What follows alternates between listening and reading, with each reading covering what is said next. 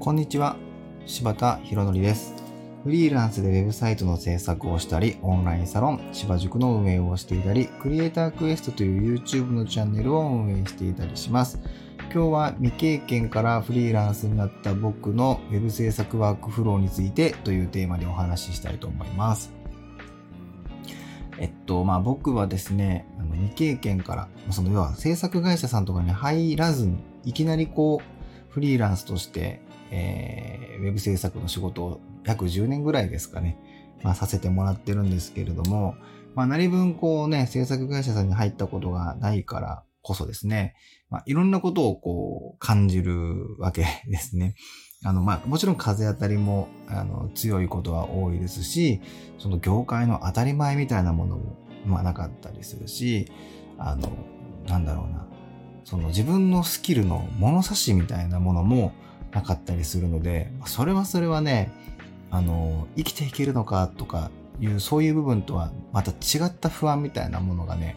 こう、すごく、あの、あったりするんですけれども、で、まあ、いろんな面でね、その制作会社に入った入ってなか、ないからこそね、分かってない部分っていうのかな。そういうのがいっぱい、あのー、あってですね。あの、ふとした時に結構そういうことに気づくことが多いんですけど、今日はその中でも、なんかのワークフロー、ウェブ制作の流れみたいなところについて、未経験ならではだと思うんですけど、僕はちょっと感じることをお話ししたいなと思います。あのー、まあ、僕自身確かに web 制作会社に入ったことはないんですけど、まあ、自分の周りにもいっぱい制作会社の方いらっしゃいますし、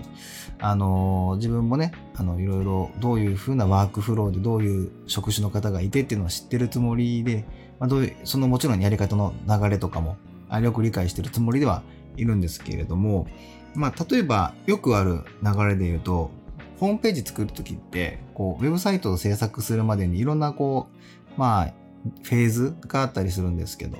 まあ、例えばお客さんからね、こう、まあ、お仕事をいただいてヒアリングしてですね、あまずはあの、コンセプトワークってフェーズですね。そのお客さんの要件を、まあ、しっかりとこう、定義してですね、どういうコンセプトで作っていけばいいのか、どうやったら効果が出るかな、みたいなのを考える企画立案フェーズって言ったらいいですかね。まあ、そういうフェーズがあったり、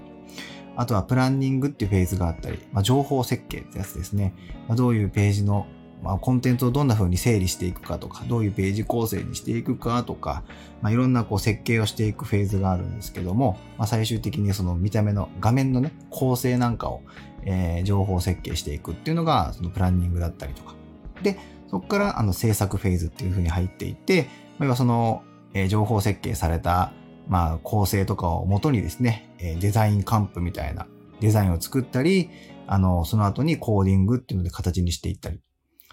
公開して運用フェーズみたいな形で、まあ、結構そういう流れで、えー、されている制作会社さんが多いんじゃないかなと思います。で、そこの中でですね、その、いろんな職種、まあ、ディレクターさんがいたり、まあ、場合によってはプラン、えっ、ー、と、プロジェクトマネージャーさんがいたり、えっ、ー、と、営業さんがいたり、まあ、デザイナーさんがいたり、えー、コーダーさんがいたり、まあ、その会社の規模とか、えー、役割によってですね、その、職種は様々な、こう、まあそういう職種の人がいるいないとかもあったりはすると思うんですけども、まあ、多くの会社でディレクターさんやデザイナーさん、コーダーさんなんかは、まあ、いるんじゃないかなと思うわけですね。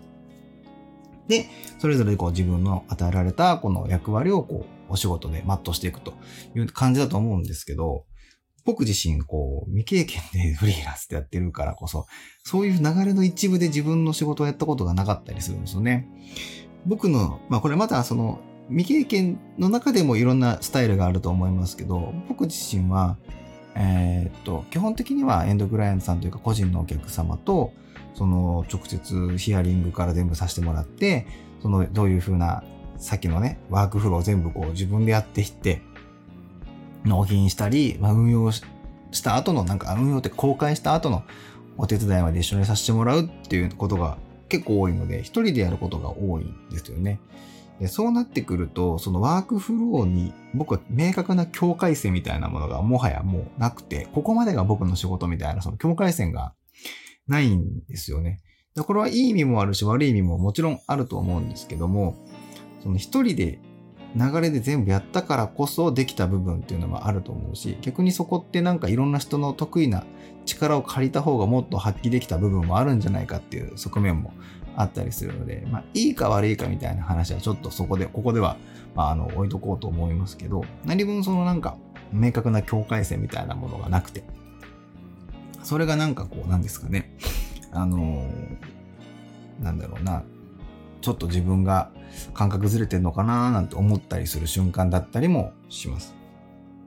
特にデザインに対しての感覚がなんか僕は結構ずれてるのかもしれないなと思うことがあってですね。あの、やっぱり web デザイナーさんっていう風になると、まあ主には制作会社さんで求められる web デザイナーさんっていうのは、そのさっきの情報設計をした時にですね、その構成、まあ、ワイヤーフレームって言ったりするんですけど、その画面の構成とかっていうのは、まあ、ディレクターさんが作ったりすることが多かったりすると思うんですね。でその構成、ワイヤーフレームを元にですね、デザイナーさんがそこに、まあ、命を吹き込んでいくというかですね、その構成、骨の組の中に肉付けしていってですね、あの、よりよくその画面のビジュアル的な表現を考えていったり、まあ、していく。で、そんでデザインカンプっていうものを作ったりするのが、まあ、デウェブデザイナーさんの主な仕事だったりするんじゃないかなと思うんですけど、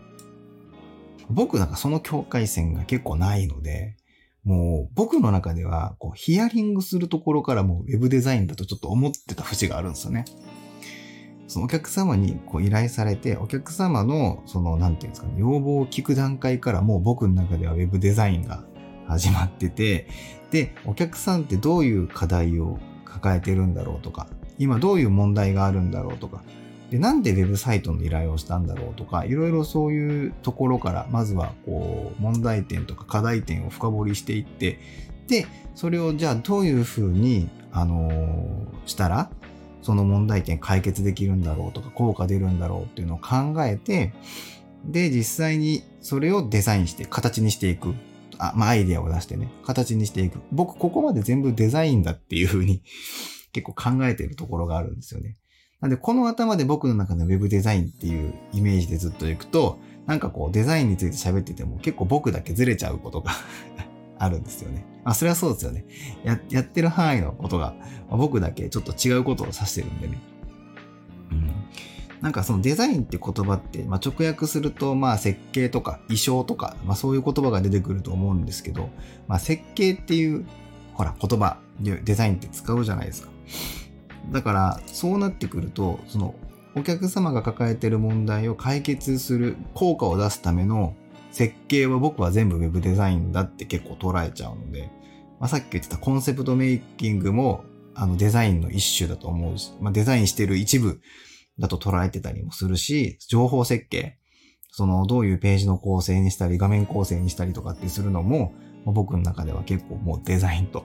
捉えてたりするので、まあ、あの、インフォメーションアーキテクチャとかよく言うところなんですけどね、まあそういうのも僕はデザインの一部かなと思ってたりするわけですよ。でもそうやっていくとね、あのやっぱ僕だけずれるなっていうのがちょっと感じたところです。はい。まあなんかどっちがいいとか悪いとかそういう話じゃないんですけど、はい。でもなんかそうやってでもデザインって捉えてたりするので結構ねいろんな方のこうデザインをねあのレビューさせてもらったりする時にもですね、結構そういう視点から僕は、うん、レビューさせてもらうことが多かったりするんですよね。要はなんかビジュアル的な装飾がどうとかうんちゃらとかじゃなくて、そもそもなんかこういうターゲットの方だったら、この画面、あの見せ方の順番よりもこっちの順番の方がいいんじゃないかなとか、もっとその画面のページの作りもこういうページにした方が直接アクセスしやすいんじゃないかなとか、あの、なんかそういう部分のレビューが結構僕はあの、させてもらうことの方が多かったりするんですよね。まあでも今、そうですね、どこに向かって喋ってるのかちょっとわかんなくなってきました。あの着地点が見失できたんですけど。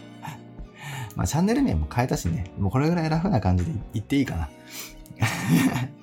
まあまあでも何が言いたいかずっと結構そのデザインっていうと、ウェブデザインの役割っていうのが僕の中で結構ずれてたなっていうのを感じたっていう話です。これはやっぱり制作会社さんのワークフローの中の一部でずっとやってきてなかったりするので、それが体に染みついてないんですよね。その、そういう仕事が Web デザインだって。でも反対に多分 Web デザインをその制作会社さんの中でやってきた方にしては、こういうことをするのが Web デザインなんだっていうのを染みついてたりとかすると思うので、うん。なんかそこがね、その僕とはやっぱ違ったなっていうのが、その違ったことに気づいたって話でございます。で、他にもなんかね、いろいろ未経験からやったことによってね、その、不安になったこととか、うーん、なんかいろいろ気づいたことって、ね、やっぱあるので、ね、またなんかこういう話も、これからしていこうかなと思ったりします。はい。ちょっと、着地点悪かったね。着地点悪かったんですけども まあ今日はですね、え未経験からフリーランスになった僕が、ま感じた Web 制作ワークフローの話をしたけれども、着地点を見失った話というテーマでお届けしました。では。